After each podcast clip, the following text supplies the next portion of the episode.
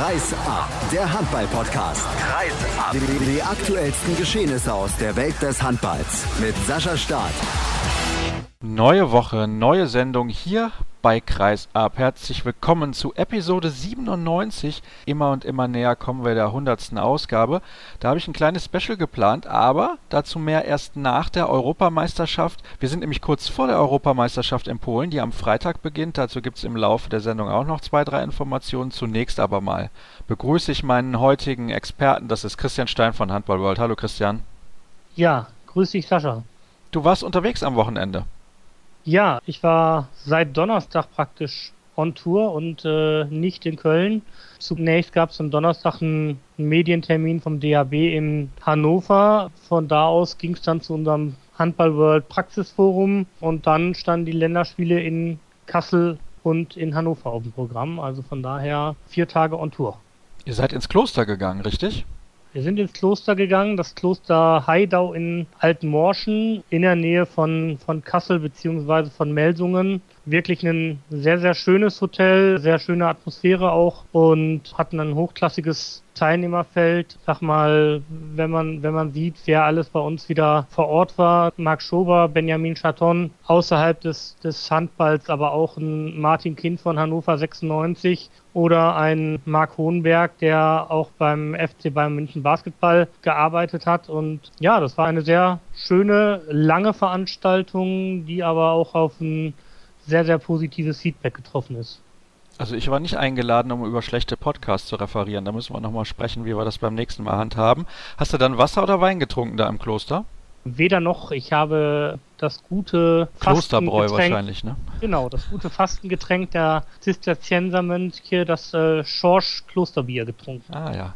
Na gut, dann hoffe ich mal, dass es dir wohl bekommen ist. Wir wollen natürlich sprechen über die beiden Länderspiele. Es gab einen knappen Sieg in Kassel und eine Vier-Tore-Niederlage gestern in Hannover. Wie bewertest du die Auftritte der deutschen Mannschaft rein sportlich gesehen?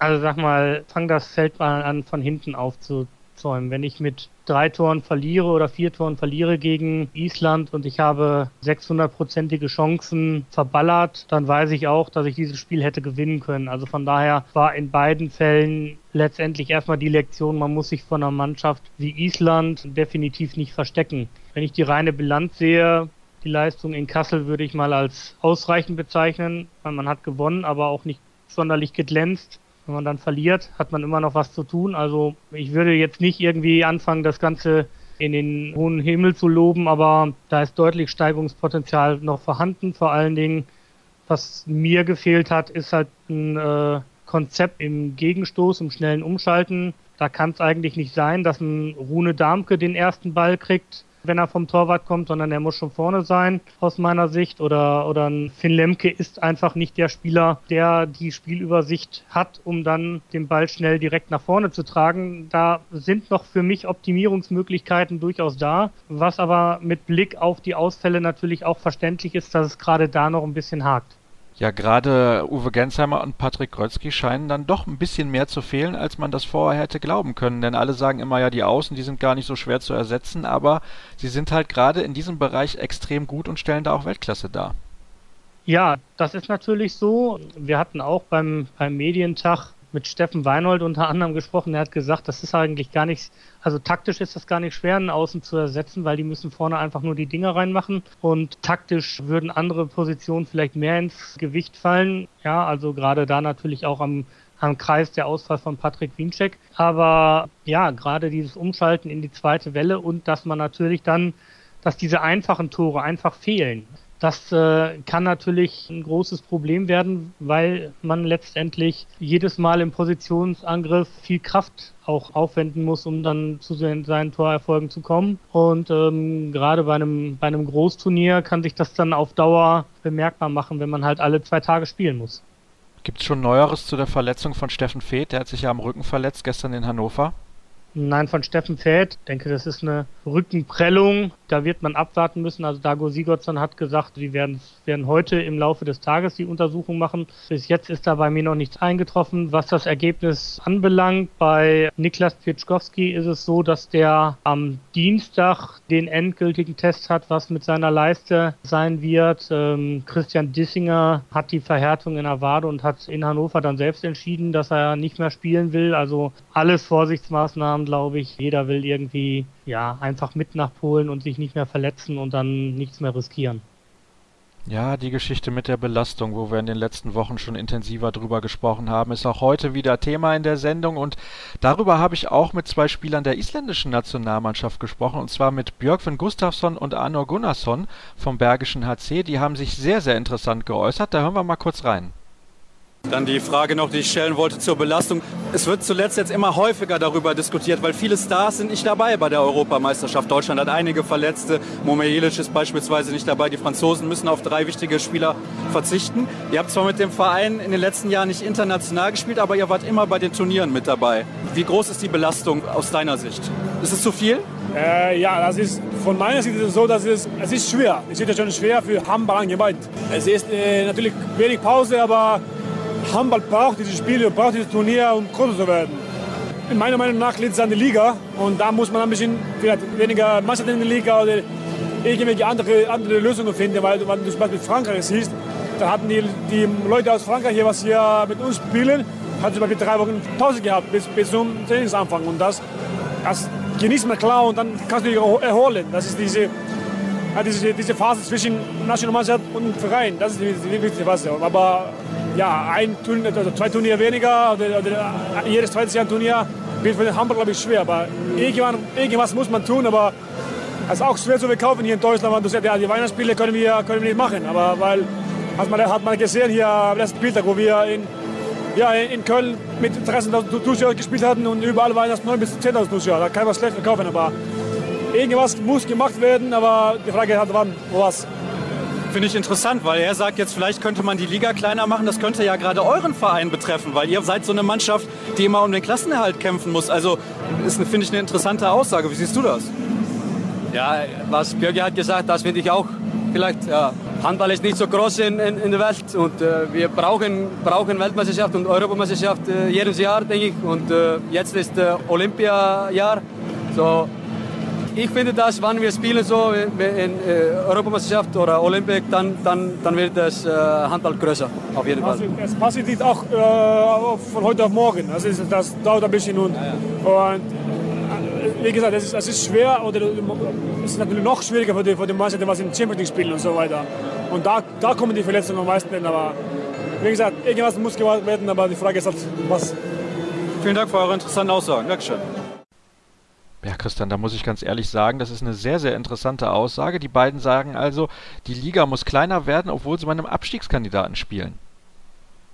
Ja, schon interessant, wenn man sich überlegt, dass das natürlich ihren Arbeitsplatz unter Umständen gefährden könnte. Auf der anderen Seite sind es natürlich auch beide Spieler, die sich durchaus berechtigte Hoffnungen machen könnten, zu einem anderen Verein entsprechend zu wechseln. Also ähm, da kennen sie vielleicht auch ihren eigenen Stellenwert, den sie, den sie haben, als auch Olympia Zweite von Peking 2008 dass sie da irgendwo sich vielleicht nicht so die Sorgen machen müssen. Ich weiß gar nicht, ob Birgi Gustafsson immer noch sein Haargel in Island verkauft und vielleicht auch auf den einen oder anderen Euro nicht mehr angewiesen ist. Das kann ich auch nicht sagen, aber das sind natürlich durchaus Möglichkeiten, über die man nachdenken muss und man muss halt auf allen Ebenen nachdenken, wenn man die Belastung reduzieren will. Wie würdest du denn die Belastung reduzieren und gleichzeitig trotzdem dem Handball jedes Jahr irgendwie eine Fläche bieten, um sich international zu präsentieren? Also gut, es gibt ja schon zum einen die Überlegung, dass man nicht fünf Turniere in vier Jahren spielen muss, ja, mit Olympia. Das heißt, dass man letztendlich eine Europameisterschaft zum Beispiel nur alle vier Jahre machen könnte. Wahrscheinlicher wäre es aber, dass es zwei EAF-Turniere gibt und zwei IHF-Turniere. Dazu müssten diese Verbände dann aber auch bereit sein, ihre Turniere im Sommer abzuhalten, damit man den Spielplan auch verlässlicher planen kann. Und dann wäre das auch, wie man es beim Fußball ja auch sieht, dass man letztendlich der Nationalmannschaft zwischen dem letzten Ligaspiel und dann dem Großturnier einen entsprechend größeren Freiraum einräumen kann, als es jetzt der Fall ist. Also ich glaube, wir werden in den nächsten Wochen da noch deutlich intensiver drüber sprechen, als wir das eh schon getan haben. Ich plane da auch so eine Sondersendung einzubauen in den nächsten Monaten. Mal gucken, wann ich die Zeit dazu finde. Aber ich glaube, das Thema ist einfach so interessant und es gibt so viele verschiedene Sichtweisen, dass man da einfach noch mal ein bisschen länger drüber sprechen muss, als so halbwegs zwischen Tür und Angel. Es gibt übrigens jetzt nach diesem Take gleich noch ein paar O-Töne von Erik Schmidt, von Yannick Kohlbacher und von Christian Dissinger. Auch der hat sich nochmal zu dieser Belastungsdebatte geäußert. Aber wir wollen erstmal ein paar Transfer-News einstreuen und die Rhein-Neckar-Löwen waren aktiv, sowohl was Zu- als auch was Abgänge angeht. Ja, die Rhein-Neckar-Löwen haben am Freitag äh, während des Praxisforums bekannt gegeben, ähm, dass äh, Stefan Kner den Verein verlässt und äh, in der kommenden Saison zur HSG Wetzlar wechseln wird. Am heutigen Montagmorgen folgte dann die Mitteilung, dass äh, Gudjon Valor Sigurdsson zurück zu den Löwen kommt, der ja schon von 2008 bis 2011 dort gespielt hatte. Müssen wir mal gucken, was das noch für Auswirkungen haben kann, weil Stefan Sigurmansson hatte unter der Woche auch gesagt in isländischen Medien, er ist es eigentlich satt, ständig auf der Bank zu sitzen und ähm, er will da abwarten, was die Rhein-Neckar-Löwen entscheiden und wollte sich dann praktisch zum Ende der Europameisterschaft entscheiden, wie seine Zukunft aussieht. Mit dem Transfer würde ich da jetzt noch ein größeres Fragezeichen hintersetzen. Wobei so als Mentor gleiche Nation, sprechen die gleiche Sprache. Es könnte auch passen, oder nicht? Ja, sie kennen sich ja aus der isländischen Nationalmannschaft. Es ist aber klar, die Konstellation könnte nur in meinen Augen passen, wenn Gudjon Vallo Sigurdsson dann schon eher sagt, ich kann maximal 15 Minuten pro Spiel noch spielen. Den Eindruck macht er aber auf mich nicht. Also das ist ja jemand, der, der so viel äh, professionell arbeitet. Also wer sich einmal ja, mit Leuten unterhalten hat, die mit Gudjon Sigurdsson zu tun hatten, egal ob das jetzt im Umfeld bei Tusem Essen ist, in Gummersbach, bei den Löwen, in Kiel, die sagen, das ist so ein Typ, den muss man immer irgendwie einbremsen und der will immer und der will immer sich noch verbessern und der wird sich auch mit 36 Jahren jetzt noch verbessern wollen und am liebsten 60 Minuten Gas geben wollen. Und da sehe ich einen Interessenkonflikt auf links außen und den gilt es dann natürlich für Nikola Jakobsen frühzeitig zu lösen und da irgendwo schon zu sagen, da wollen wir was anderes machen oder man ist halt komplett neu auf links außen. Also ich halte es durchaus für möglich, dass das vielleicht so eine Konstellation wird, 40 Minuten Gudjonsson, 20 Minuten Sigurd Mansson pro Partie.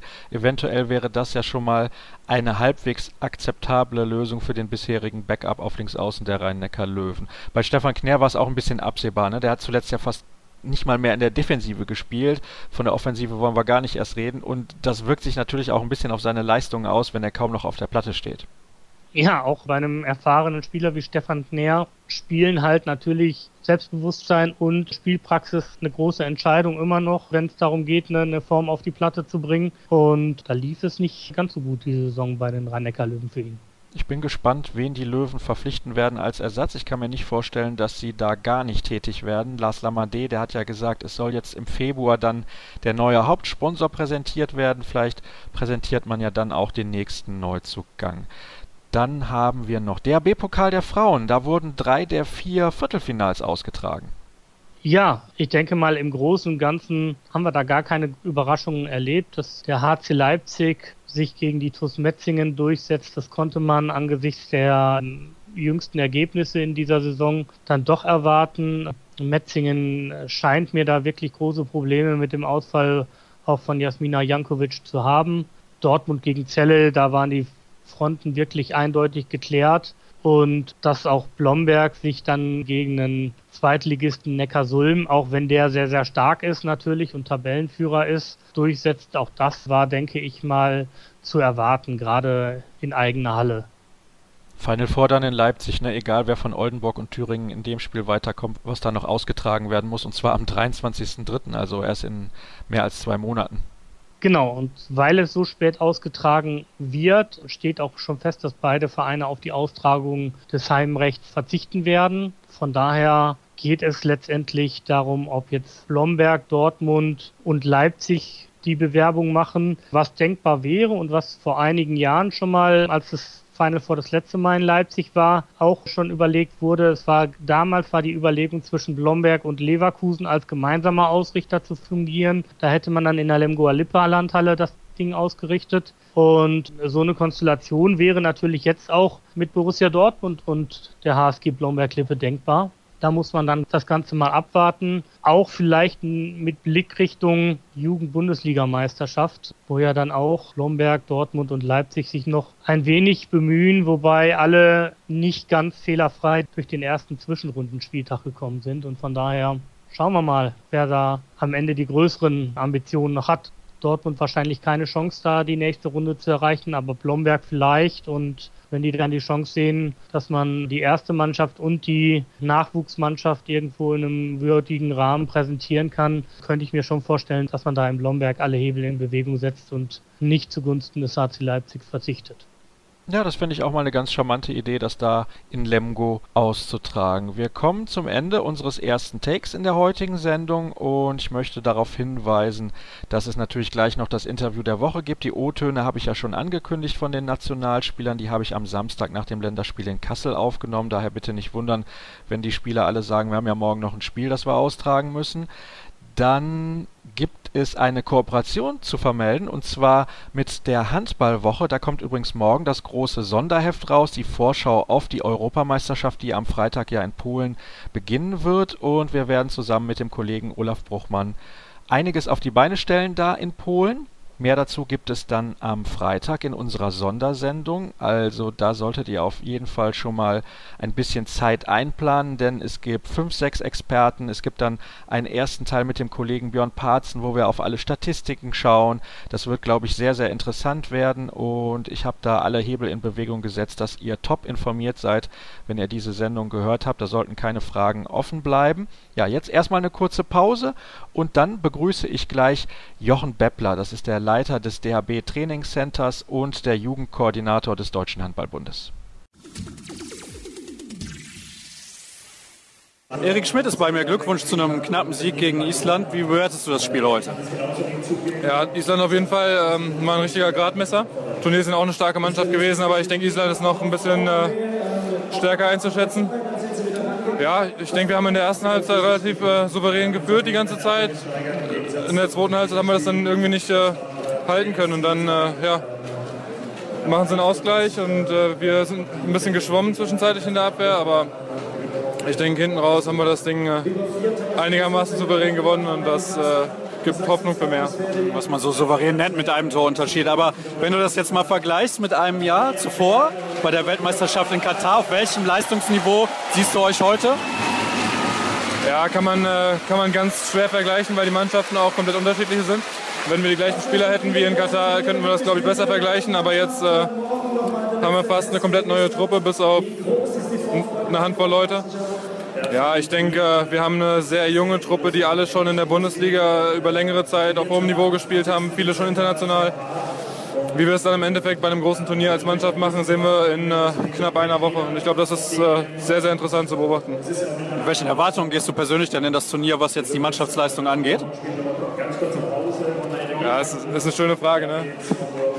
Ähm, ist immer schwierig, vorher eine Prognose abzugeben. Also grundsätzlich äh, werde ich dir keinen Platz sagen können, wo wir im Endeffekt landen, weil das einfach, dafür ist unsere Mannschaft noch zu neu zusammengewürfelt und zu viele neue Spieler und es dauert einfach Zeit, bis man sich komplett eingespielt hat. Das sieht man, denke ich, auch, dass es von Spiel zu Spiel besser wird. Ähm, ja, wie es im Endeffekt in Polen laufen wird, sehen wir dann. Aber jetzt haben wir erstmal noch ein Spiel morgen gegen Island und dann noch einen kurzen Lehrgang in Berlin und dann sind wir in Polen. Dann formuliere ich die Frage mal ein bisschen anders. Wären aus in der Vorrunde nicht eine große Enttäuschung? Das wäre eine Riesenenttäuschung. Das reicht mir schon. Dankeschön. Janik Kohlbacher, Glückwunsch auch zu diesem knappen Erfolg gegen die Isländer heute. Deine Einschätzung zum Spiel? Ja, gerade äh, in der Abwehr konnten wir uns äh, stark verbessern im Vergleich zum Tunesien-Spiel. Wir hatten einen super Rückzug, haben äh, ja, sehr kompakt gespielt, haben gut mit den Torhütern zusammen gespielt. Ähm, ja, am Ende denke ich mal zwar knapp, aber verdient gewonnen. Die Isländer sind auch eine individuell sehr starke Mannschaft mit äh, Palmerson auf halb links, der sehr gefährlich ist, oder auch halb rechts mit Pettersson. Also ja, war auf jeden Fall ein Grabmesser heute. Ja, das hat Erik Schmidt eben auch gesagt. Island ist ja jetzt nicht eine Mannschaft, die man mal so eben von der Platte putzen kann, das ist, glaube ich, relativ klar. Du gehst zum ersten Mal in so ein Turnier in ein paar Tagen. Also in der Jugend hast du natürlich schon Turniere mitgemacht, aber kribbelst da schon ein bisschen, bisschen, bisschen nervös vielleicht auch, weil es dann doch nochmal was anderes ist? Ja, nervös nicht, aber ja, auf jeden Fall gespannt und sehr motiviert. Ich freue mich riesig drauf. Äh, ja, wenn der endgültige Kader steht und ich dabei bin, dann ja, wäre eine super Bestätigung. Und wenn man dann spielen darf, dann will man natürlich auch alles geben. Was hast du denn für Erwartungen an die Mannschaft? Was könnt ihr leisten? Eben hat Erik Schmidt gesagt, eine Prognose abgeben ist immer sehr, sehr schwierig, das ist klar. Aber die Hauptrunde sollte schon das Ziel sein der Mannschaft auf jeden Fall. Ja, wie gesagt, äh, das ist schwierig, einen Tipp abzugeben. Wir müssen eigentlich von Spiel zu Spiel schauen. Wenn wir vielleicht gegen Spanien wie in der Quali schon äh, einen Punkt holen können, zwei, dann sieht es auf jeden Fall sehr gut aus mit der Hauptrunde. Aber wenn wir direkt mit der Niederlage starten äh, und dann haben wir das nächste schwere Spiel mit Schweden, müssen wir abwarten. Also erstmal von Spiel zu Spiel gucken. Jetzt hast du vor ein paar Monaten dein erstes Bundesligaspiel gemacht und auf einmal stehst du wahrscheinlich im Kader für die Europameisterschaft. Geht es dir vielleicht teilweise sogar ein bisschen zu schnell? Ja, zu schnell nicht, aber das ist ja immer das, was man äh, eigentlich erreichen will. Dass es so schnell ging, war, war dann natürlich äh, eine super Überraschung dann gerade mal beim Supercup. Und jetzt auch hier unter den letzten 17 Spielern zu sein, die, die mitfahren dürfen, ja, will man natürlich auch noch dabei sein dann. Dann hoffen wir, dass ihr verletzungsfrei durch die letzten Tage geht. Dankeschön.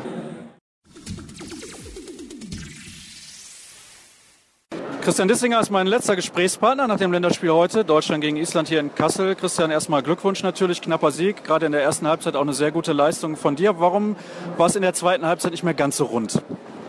Ich denke, Island hat sich äh, besser auf uns einstellen können. Es lief dann für die auch besser. Man, vielleicht auch glückliche Tore, aber wir können halt keinen Gang mehr zulegen. Und zum Glück haben wir das am Ende noch gerettet. Und ich denke, ein Freundschafts zwar ein Freundschaftsspiel, aber ein Sieg ist natürlich schöner, als jetzt eine Niederlage zu haben. Du kommst hier mit sehr viel Selbstvertrauen zur Nationalmannschaft. Die letzten Wochen in Kiel waren ziemlich überzeugend. Du hast zwar am Anfang ein bisschen gebraucht, um beim THW richtig in Schuss zu kommen, aber mittlerweile habe ich so den Eindruck, du bist da total angekommen. Ja, ich hatte am Anfang Probleme mit einer Verletzung. Da lief es so ein bisschen schleppen, ich kam nicht so richtig rein und ähm, hat sich dann nach der Länderspielpause so ein bisschen gelegt. Ich habe viel, viel trainiert auch und denke, es wird jetzt Stück für Stück besser und alles gewohnter auch für mich in Kiel. Natürlich braucht man da ein bisschen Zeit, um da reinzukommen. Und äh, dass ich jetzt hier abrufen kann, ist für mich selbst auch überraschend. Also ich hätte nicht gedacht, dass es so weitergeht. Aber ich weiß auch noch, dass ich äh, extrem viel Potenzial habe und dass ich noch vier Jahre arbeiten muss. Also so ist es nicht. Ja, da sind wir gespannt, was da noch kommt. Du hast auch, das weiß ich, in letzter Zeit ein bisschen was verfolgt, was diese Belastungsdiskussion angeht. Wie fühlst du dich denn eigentlich im Moment? Bist du bei 100 Prozent? Weil jetzt steht ein Turnier an, jeden zweiten Tagsspiel. Das wird jetzt wieder mal extrem hart für euch. Ich glaube, bei uns in der Nationalmannschaft ist keiner total bei 100 Prozent. Das ist extrem schwierig, äh, sich da jetzt darauf zu fokussieren. Wir sind alle müde, gerade die, die die Doppel- oder Dreifachbelastung haben. Es ist einfach viel zu viel. Die Bundesliga ist extrem aufgebläht, weil Natürlich gibt es die äh, europäischen Ligen, aber ohne die europäischen Ligen wird es keine Bundesliga mehr so in der Form geben. Die Finanzen kommen über den internationalen Sport und nicht über den nationalen Markt. Und ich denke, man muss in Zukunft dringend was tun, sonst wird sich das immer mehr so zeigen, dass es noch mehr Verletzungen gibt. Wie jetzt bei uns in Kiel ist natürlich ganz extrem mit vier, fünf Verletzten, aber ich denke, andere Vereine leiden ja auch drunter. Da werden wir vielleicht in Polen dann nochmal das eine oder andere Wort drüber sprechen können. Mit welchen Erwartungen gehst du ins Turnier? Ich habe gar keine Erwartungen. Ich lasse alles auf mich zukommen und ähm, dann wird man sehen, wie weit wir kommen. Ich denke, wir haben ein sehr gutes Team. Es ist viel möglich. Alle vier Mannschaften in der Vorrundengruppe könnten theoretisch im Halbfinale stehen, haben sehr, sehr starke Mannschaften und es wird, glaube ich, in jedem Spiel die Tagesform entscheiden, wer wie weit kommt und dann muss man schauen, was, was man machen kann und wie weit es dann geht ist die Geschichte da mit nur einem Linksaußen, das ist ein bisschen kritisch. Ne? Also Martin Strobel hat das zwar ganz gut gemacht, aber ist wahrscheinlich dann doch ein bisschen ungewohnt, wenn man dann auch viel mit Einläufer spielt. Das ist alles was, was man noch studieren muss. Ich finde das gar nicht kritisch. Ich finde, das bietet uns noch neue Optionen, Alternativen. Ich glaube, wir können da auch ein bisschen das Spiel noch umstellen, uns noch gefährlicher machen für, aus dem Rückraum, wenn man zum Beispiel Martin Strobel im Rückraum kommen lässt. Also es ist natürlich nicht schön, dass man nur einen Mann auf der Position hat, aber dafür können wir was anderes spielen und uns noch unausrechenbarer machen. Alles klar, vielen Dank. Das Interview der Woche steht an und es war schon länger ein großer Wunsch der Hörer, dass mal wieder über Jugendhandball im Allgemeinen und die A-Jugend-Bundesliga im Speziellen gesprochen wird. Dazu habe ich mir einen absoluten Experten eingeladen. Er ist der Leiter des DHB Trainercenters und Jugendkoordinator des Deutschen Handballbundes. Jochen Beppler ist am Apparat. Hallo Jochen. Hallo, grüß dich Sascha. Wir haben uns ja wieder zu Verwolte am Samstag beim Länderspiel in Kassel schon gesehen und uns ein wenig unterhalten. Und da hast du mir gesagt, dass die Thematik A-Jugend-Bundesliga, über die wir heute ja primär sprechen wollen, unglaublich komplex ist. Warum lautet die Frage, die da ja förmlich auf der Hand liegt? Ja, erstmal natürlich herzlichen Dank für das Interesse an äh, der gesamten Thematik. Äh, es ist immer wichtig, dass wir die Jugendförderung auch ab und an in den Fokus immer wieder nehmen. Und in der Tat hast du recht, dass die A-Jugend-Bundesliga ein sehr komplexes Thema ist weil wir halt ganz viele äh, talentierte Spieler haben und das nicht nur auf Ebene der Nationalmannschaft, die eben auch zweifach am Wochenende spielen, dass sie in der A-Jugend-Bundesliga zum Einsatz kommen oder in der dritten Liga. Dann haben sie mit ihren Vereinen natürlich auch häufig das Ziel, sich auf Platz 6 eben direkt für das nächste Jahr wieder zu qualifizieren. Und äh, zum Dritten kommt in diese Komplexität halt rein, dass wir Spieler haben, die in verschiedenen Bundesländern spielen und dadurch halt auch in verschiedenen Bundesländern auf die Schule gehen. Und dieses Schulsystem ist halt in Deutschland föderalistisch geprägt oder determiniert, so dass wir halt auch auf unterschiedliche Rahmenbedingungen bezüglich der Schule Rücksicht nehmen müssen. Und all das fließt in dieses System, wenn man sich die A-Jugend-Bundesliga anschaut, mit rein. Ist es daher richtig zu sagen, dass ihr diesem Bildungssystem mehr oder weniger ausgeliefert seid als der Herr B., weil ihr ja gar keinen Einfluss darauf habt? Ja, das, das kann man schon so sagen. Wobei ich halt auch immer betonen will, wir wollen da nicht ins, ins Jammern reinkommen, sondern wir müssen halt auch sagen, dass dieses Bildungssystem für unser Land in Deutschland eine, eine große Errungenschaft auch ist. Andererseits hatten wir zum Beispiel mit der Jugendnationalmannschaft letztes Jahr in der Vorbereitung auf die WM eine Situation, dass wir zwischen März und Juni auf unterschiedliche Abiturtermine unserer Spieler Rücksicht nehmen mussten und können halt in dieser Phase, wo es auf eine internationale Meisterschaft zugeht, nicht immer mit allen trainieren und äh, räumen natürlich unseren Spielern dann auch die Priorität der Schule in dem Moment auch ein. Wie schwer ist es da für dich und deine Kollegen, Konzepte zu entwickeln, die für alle Jugendspieler in Deutschland gleichermaßen greifen, gerade mit dem Ziel im Hinterkopf, dass sie im Erwachsenenbereich dann so ausgebildet sein sollten, wie sie es benötigen, um da erfolgreich zu sein? Ja, das ist eine, eine äh, schwierige Frage. Ich fühle mich so ein bisschen erinnert an äh, die kürzlich stattgefundene Bundestrainerkonferenz vom DOSB, wo ein Referent aus meiner Sicht vollkommen richtig gesagt hat, der deutsche Sport hat eigentlich kein Wissensdefizit, sondern er hat ein Umsetzungsdefizit. Und für diesen Fall muss ich sagen, ist es sogar manchmal im Verein oder für die Vereine leichter, ein Konzept zu erstellen.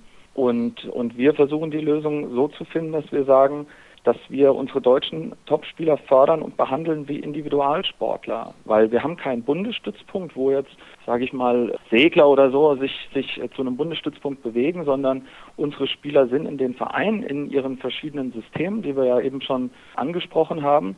Und wir haben im Vergleich zu anderen Ländern eben größeres Land. Und da fällt es halt wesentlich schwieriger, flächendeckende Systeme zu installieren, die auch personell zu besetzen. Und von daher ist es eine große Herausforderung, da Lösungen zu finden. Es haben mich jede Menge Hörerfragen erreicht, was mich natürlich freut und was auch aufzeigt, wie sehr die Hörer interessiert sind an dieser Thematik. Deswegen werde ich da jetzt mal einige stellen. Es sind relativ viele geworden. Bei der männlichen A-Jugend hat sich die Bundesliga in vier Gruppen bewährt. Bei der weiblichen A-Jugend hinkt die Entwicklung noch weit hinterher. Würde es daher nicht Sinn machen, das Jugendzertifikat nur an Vereine zu geben, die bei den Jungen und bei den Mädchen gute Jugendarbeit leisten oder alternativ auch ein Zertifikat für die Arbeit in der weiblichen Jugendarbeit zu vergeben? Ja, was die, was die Frage des Jugendzertifikats angeht, muss man ja sagen, dass dieses Zertifikat eingeführt worden ist von der Handball-Bundesliga der Männer. Und es war im Prinzip oder ist im Prinzip so eine Art Selbstbeschränkung und Aufgabenkatalog, die sich die HBL und die Vereine ja selbst aufgelegt haben. Und soweit ich weiß, ich bin da nicht so der Insider, ist die HBF da auf einem ähnlichen Weg. Aber das müssen wir halt einfach bedenken, das kann man nicht verordnen. Und da liegt es mir auch fern, sage ich mal, von der Handball-Bundesliga oder von den Vereinen per se nur zu fordern, sondern dass wir diese Schritte auch anerkennen und äh, die finde ich sehr lobenswert, diese Entwicklungen, die da gegangen worden sind. Und insgesamt gilt es halt in dem Verbund zwischen Handball-Bundesliga, Landesverbänden und den Vereinen und natürlich auch dem DAB Lösungen da zu finden. Aber für die, für die Handball-Bundesliga der Frauen kann ich das momentan nicht sagen, wie, wie weit die dort sind. Gut, vielleicht gibt es da im Sommer dann mal ein paar neue Informationen zu, müssen wir einfach mal abwarten. Der nächste Hörer schreibt, ich habe den Eindruck, dass in anderen Ländern der Schwerpunkt mehr auf die individuelle Entwicklung gelegt wird, während in Deutschland mehr der spieltaktische Bereich geschult wird. Teilst du diese Einstellung? Falls ja, wie begründest du das? Und falls nein, warum kommt nicht mehr hierbei herum? Wobei ich nicht sagen kann, was hier genau mehr bedeutet, das müssten wir den Hörer dann vielleicht einfach nochmal fragen. Ja, ich meine, da stecken ja, stecken ja viele Fragen drin. Generell glaube ich, dass wir zwei Dinge schon mal machen. Wir stellen uns zu auf die Frage entweder oder als Stadt sowohl als auch zu fragen. Also es ist nicht immer nur die Frage, mache ich das oder das, sondern manchmal sind auch beide Dinge vereinbar. Und was so diesen spieltaktischen Bereich angeht, würde ich dem Hörer recht geben, dass wir zumindest sehr viel über Taktik reden. Äh, ich finde das immer in der, in der Wettkampfstruktur ganz offensichtlich. Also wir diskutieren sehr impulsiv und heiß darüber, was ist das perfekte Wettkampfsystem. Ist es wie in Skandinavien defensiv zu decken oder sollte man nicht offensiv verteidigen?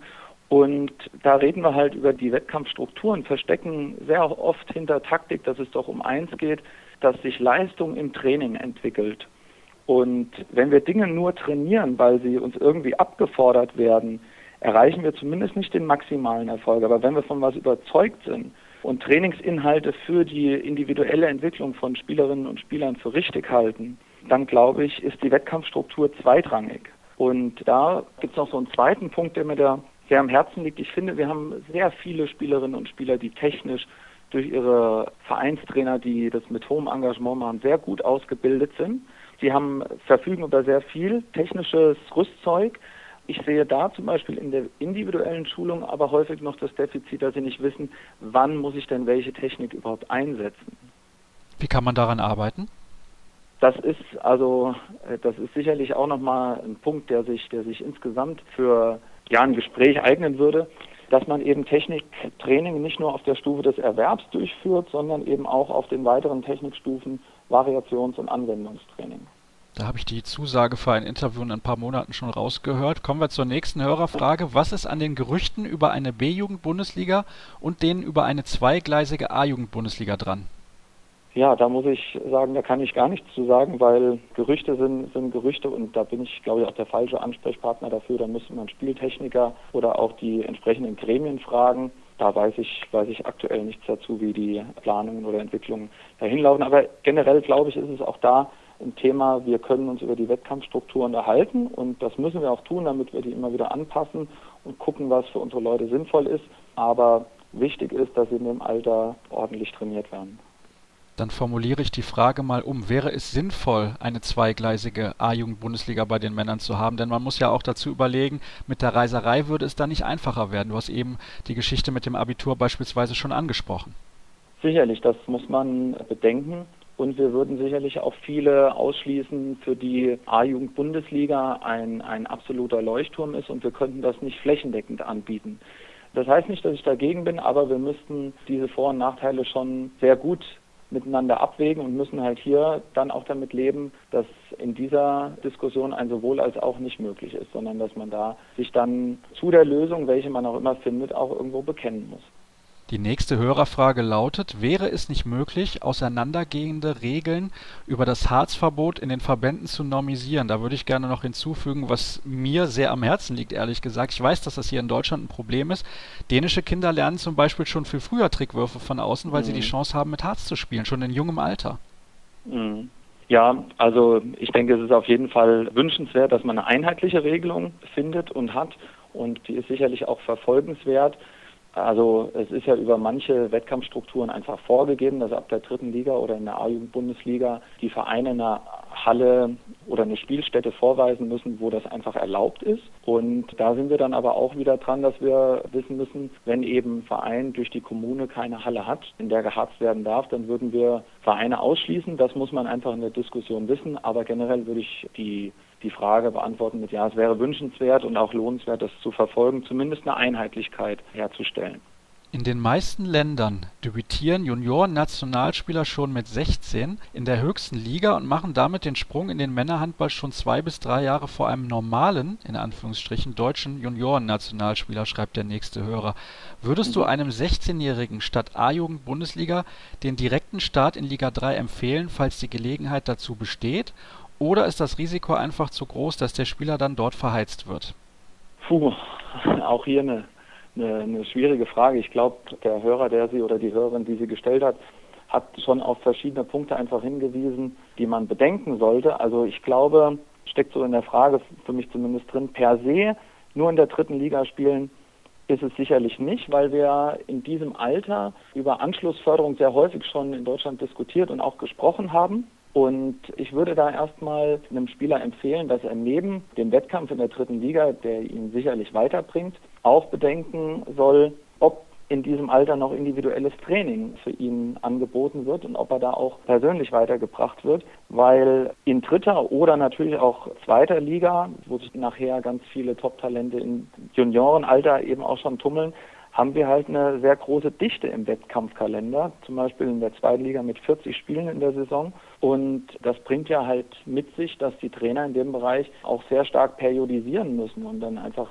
in einem Dezembermonat, wo acht oder sieben Spiele anstehen, Belastung und Regeneration sehr gut dosieren müssen. Und gerade in diesem Alter ist es aber für die Spieler wichtig, entsprechendes Training zu erhalten. Und deshalb nicht per se ist es die dritte Liga, die einen weiterbringt, sondern man muss das durchaus abwägen. Wie trainiert man eigentlich in der A und B-Jugend, wenn um deutsche Meisterschaften gespielt wird? Ist das Training darauf ausgelegt, hier möglichst gut abzuschneiden? Und ist das eventuell sogar kontraproduktiv, wenn es um die langfristige Entwicklung des Spielers geht? Dazu noch ein Zusatz des Hörers, der sagt, das soll keine Fangfrage oder Kritik an dem derzeitigen System sein, aber das habe ich mich schon häufiger mal gefragt. Wenn man einen Titel gewinnen will, geht man ja auf Profiniveau durchaus Kompromisse ein, was Gesundheit und dergleichen angeht. Und ich könnte mir vorstellen, dass man bei jüngeren Spielern im Grunde im Kauf nehmen muss, dass sie mitunter ein paar Monate keine Top-Leistungen bringen, wenn sie in einer wichtigen Entwicklungsphase in ihrer Karriere stehen? Also ich glaube, das Wichtigste vorneweg muss man sagen, alles, wo es um Gesundheit geht, darf man keine Kompromisse machen. Und da haben ganz viele, sowohl, also Landesverbände und DHB, da weiß ich, dass die Trainer dort eine Art Ehrenkodex unterzeichnen, wo sie wirklich sagen, ein Spieler, Spielerin im Entwicklungsstadium wird äh, nicht nur der Zugang zu Dopingmitteln und so weiter verwehrt, sondern da steht Gesundheit an oberster Stelle und ich kenne eigentlich keinen Trainer, der da bewusst sagen würde, ich, ich würde einen Jugendspieler schädigen, der wäre sicherlich im Jugendbereich an der absolut falschen Adresse. Der andere Strang dieser Frage, wo es, wo es darum geht, ja, wie, wie trainiert man, wenn man da deutscher Meister werden will? Ich glaube, hier, hier ist so ein Punkt, wo ich sage, Leistung und Erfolg auf der einen Seite und individuelle Ausbildung auf der anderen müssen sich nicht entgegenstehen, sondern können sich auch gegenseitig ergänzen und, und bedingen. Da gibt es wirklich auch, auch Schnittmengen. Ich glaube, in einem, in einem Finale um die deutsche Meisterschaft muss und darf man jedem Verein und Trainer auch zugestehen, dass er sagt, da stelle ich jetzt auch den Erfolg in, in den Mittelpunkt. Ich glaube auch, dass es das ist, was die Spieler von den Trainern in so einem Moment erwarten, weil auch siegen muss man, muss man ja lernen. Ich glaube, das, was es braucht, sind verantwortungsvolle Trainer und verantwortungsbewusste Trainer, die wissen, was ihre Hauptaufgabe ist. Und das ist unseren Nachwuchs besser machen und das in jeder Einheit. Und diese Leute, die müssen wir auch finden, nicht nur im, im Spielerbereich, sondern auch im Trainerbereich. Und ich habe es eben schon mal gesagt, ich glaube, das ist eine Debatte und Diskussion, die wir auch durchaus führen können über das Berufsfeld Trainer und deren Standing im Entwicklungsprozess für die Spielerinnen und Spieler. Ist auch eine finanzielle Frage.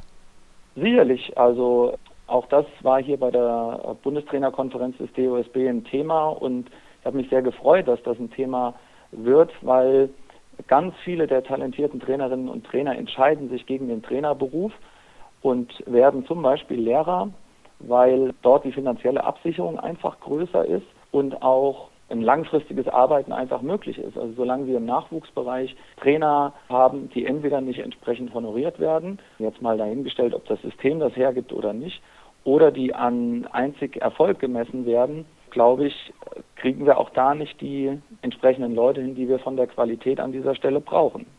Die nächste Hörerfrage muss ich ein wenig verkürzen, weil wir eben über die regionalen Unterschiede ja schon gesprochen haben. Deswegen, ist es überhaupt noch möglich, ratsam bzw. gern gesehen vom DHB, wenn in der Jugendbundesliga Vertreter spielen, die keine angeschlossene Sportschule haben? Können diese Kosten von breiten Sportvereinen überhaupt noch getragen werden? Ja, da muss ich sagen, glaube ich, bin ich auch der falsche Ansprechpartner, weil wir sagen ja nicht, ich sage jetzt mal vom DAB, wie zu spielen ist oder wie die Wettkampfstruktur aussehen muss, sondern da sind ja verschiedene Gremien mit am Entscheiden und da sind auch viele Institutionen, wie gesagt, und Gremien mit, mit dran beteiligt an der Entscheidung. Und also sagen wir es mal so, ich finde, es darf kein kein Ausschlusskriterium sein. Und man hat jetzt gerade im Länderpokalfinale des Jahrgangs 99 gesehen, dass damit der Mannschaft aus Südbaden eine Mannschaft ins Finale kommt, die eben keinen Bundesligist in ihrem Umfeld hat oder die gewisse Strukturen, wie sie vielleicht andere Landesverbände vorweisen können, nicht haben und bringen trotzdem eine überzeugende Qualität auf die Platte und das kann man nicht so per se entscheiden, glaube ich. Also davon sollte man es im Prinzip dann nicht abhängig machen. Der nächste Richtig, Hörer sagt, es gibt ja auch Vertreter der eingleisigen Jugendbundesliga. Wem hilft diese und wer wäre der Verlierer? Was sind Vor- und Nachteile beider Konzepte? Sollte nicht die B-Jugend auf ein höheres Niveau gedrängt werden, zum Beispiel durch die Einführung einer vier- bis sechsgleisigen Jugendbundesliga, da es hier Mannschaften gibt, die in ihren Ligen stark unterfordert sind? Haben wir eben ja schon ein bisschen drüber gesprochen.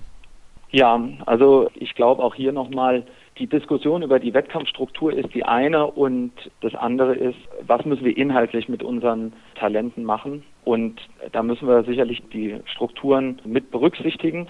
Bei einer eingleisigen A-Jugend-Bundesliga haben wir zum, zum einen die Leuchtturmwirkung für viele, ich sag mal, kleinere Vereine nicht mehr. Wir haben auch dann die Talente, die sicherlich höher belastet sind über entsprechende Fahrzeiten und Abwesenheiten am Wochenende. Ich weiß auch nicht, ob das finanziell zu stemmen wäre. Das sind Fragen, da, da kann ich jetzt auch nicht für jeden Club die Antwort geben. Viele versprechen sich davon natürlich nochmal eine höhere Qualität. Das ist aber dann die Frage, ob man die über die Eingleisigkeit erreicht. Eine B-Jugend auf höherem Niveau würde vielleicht Sinn machen, weil da die Spieler noch nicht im, im Alter sind, wo sie Abitur machen, aber wie gesagt, da gibt es da gibt's Gremien und zuständige Personen, die da die Kompetenzen haben. Und da möchte ich mir auch nicht rausnehmen, denen vorwegzugreifen. Eine Hörerfrage habe ich noch. Manche Teams haben im Sommer fünf Monate Pause. Wie kann man in dieser Zeit die Spannung hochhalten? Das ist gerade dann besonders schwer, wenn keine Wettbewerbsspiele anstehen und das Freibad lockt. Ja, das ist, glaube ich, eine Herausforderung, vor der jeder Jugendtrainer und jede Jugendtrainerin steht. Also ich glaube, zum einen bietet es natürlich auch eine, eine unglaubliche Chance, mal losgelöst vom Wettkampfdruck, vielleicht solche Inhalte und Übungen zu trainieren, die den Spielern fehlen, für die man vielleicht im Wettkampfbetrieb nicht immer die Zeit hat oder wo dann auch Qualifikationsspiele und so weiter im, einem im Nacken sitzen.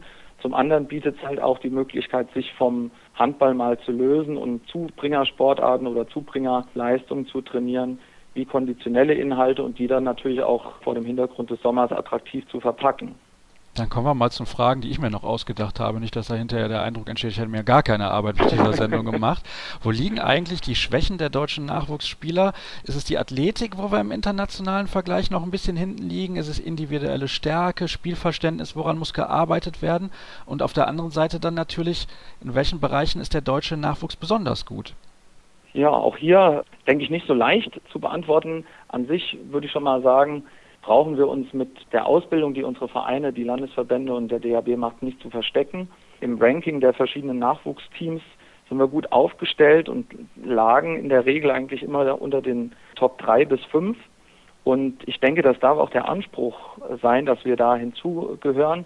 Klar kommt es dann immer mal auf, auf Jahrgänge an, und es, es gilt natürlich auch für uns als Handballfamilie und als Trainer in der Gesamtheit darauf zu achten, was ist unsere eigentliche Aufgabe und die ist, Spieler für das A-Team auszubilden. Und finde, da sehen wir ja momentan ganz viele Spieler, die den Weg über die Junioren erst kürzlich beendet haben, ob das Simon Ernst, Janik Kohlbacher ist, Fabian Wiede, Paul Drucks, da sind ein paar dabei.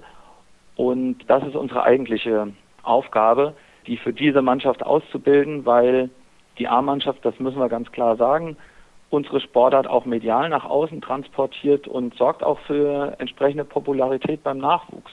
Und wenn ich antworte auf die Frage, was fehlt ihnen oder was haben sie an Stärken, dann glaube ich, müssen wir uns aktuell einfach mit dem Angreifen und dem Anpassen an aktives Verteidigen, einem internationalen Trend einfach stellen und, und da anpassen.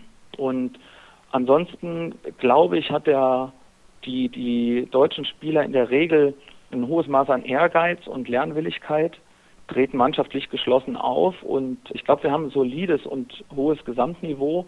Das, was wir jetzt in der Einheit mit Landesverbänden und HBL versuchen wollen, ist auch wieder mehr Spitzenkönner dann noch zu produzieren.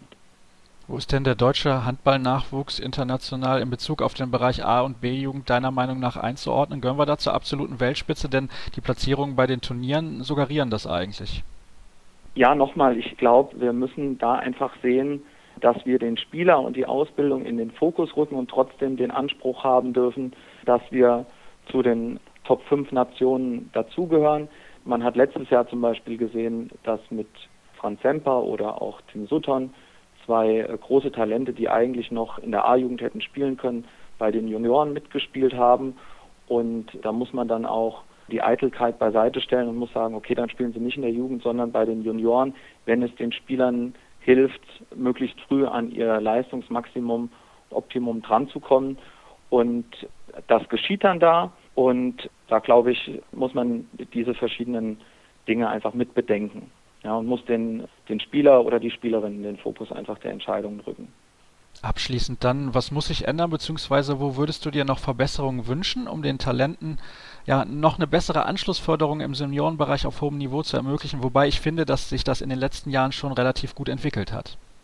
Genau, da, da sprichst du auch einen Punkt an, den ich ganz wichtig halte, den auch mal zu betonen. Zum einen, äh, glaube ich, wenn man noch was, noch was verbessern kann, dann, dass wir auch Trainer fördern, die diesen Nachwuchsspielern eben die entsprechende Zeit und Möglichkeit zur Entwicklung geben und zum anderen aber halt auch transportieren, dass wir schon ein sehr gutes System und eine Struktur haben für unsere Spielerinnen und Spieler und dass wir da auch durchaus ja, den, den Spielern transportieren müssen, dass sie sich auf einen potenziellen Beruf eben halt auch maximal fokussieren müssen.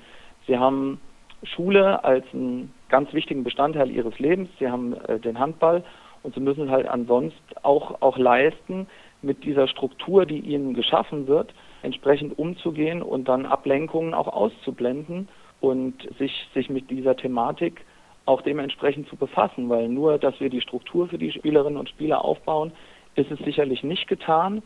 Und sie müssen Dinge wie Selbstverantwortung und Selbstdisziplin eben genauso entwickeln, weil sich nur aus diesen Dingen Selbstbewusstsein und Selbstvertrauen auch entwickelt, was ein hohes Gut in ihrer Persönlichkeitsentwicklung ist.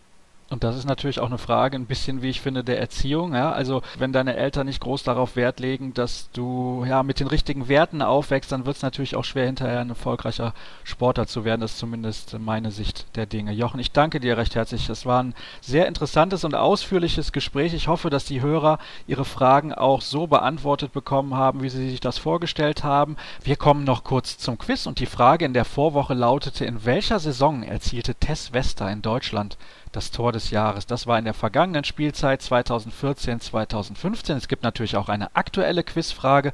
Bei welchem Verein war Jochen Beppler Co-Trainer in der DKB Handball Bundesliga? Die Auflösung gibt es in der ersten Folge nach der Europameisterschaft und da sind wir schon beim Thema. Es gibt noch ein paar Hinweise für euch. Am Donnerstag gibt es ein letztes Mal auf dem Weg nach Polen mit Patrick Grötzky und am Freitag gibt es dann unsere erste Sondersendung zur Europameisterschaft unter anderem in Kooperation mit der Handballwoche und die Handballwoche immerhin ja auch Europas größte Handballzeitschrift bringt morgen ein Sonderheft auf den Markt mit 40 Seiten Vorschau auf die Europameisterschaft in Polen. Alle Teams, alle Kader in einer Übersicht. Dazu gibt es exklusive und umfangreiche Statistiken. Es gibt ein Spezial zum deutschen Team, etliche Interviews, unter anderem mit Dago Sigurdsson, dem Bundestrainer, mit Domaga Dufniak, Michael Biegler, dem Trainer der Polen und unserem Experten auch, Susu Ule. Der wird nämlich auch in der Sondersendung mit von der Partie sein. Das Heft kostet übrigens 4,50 Euro.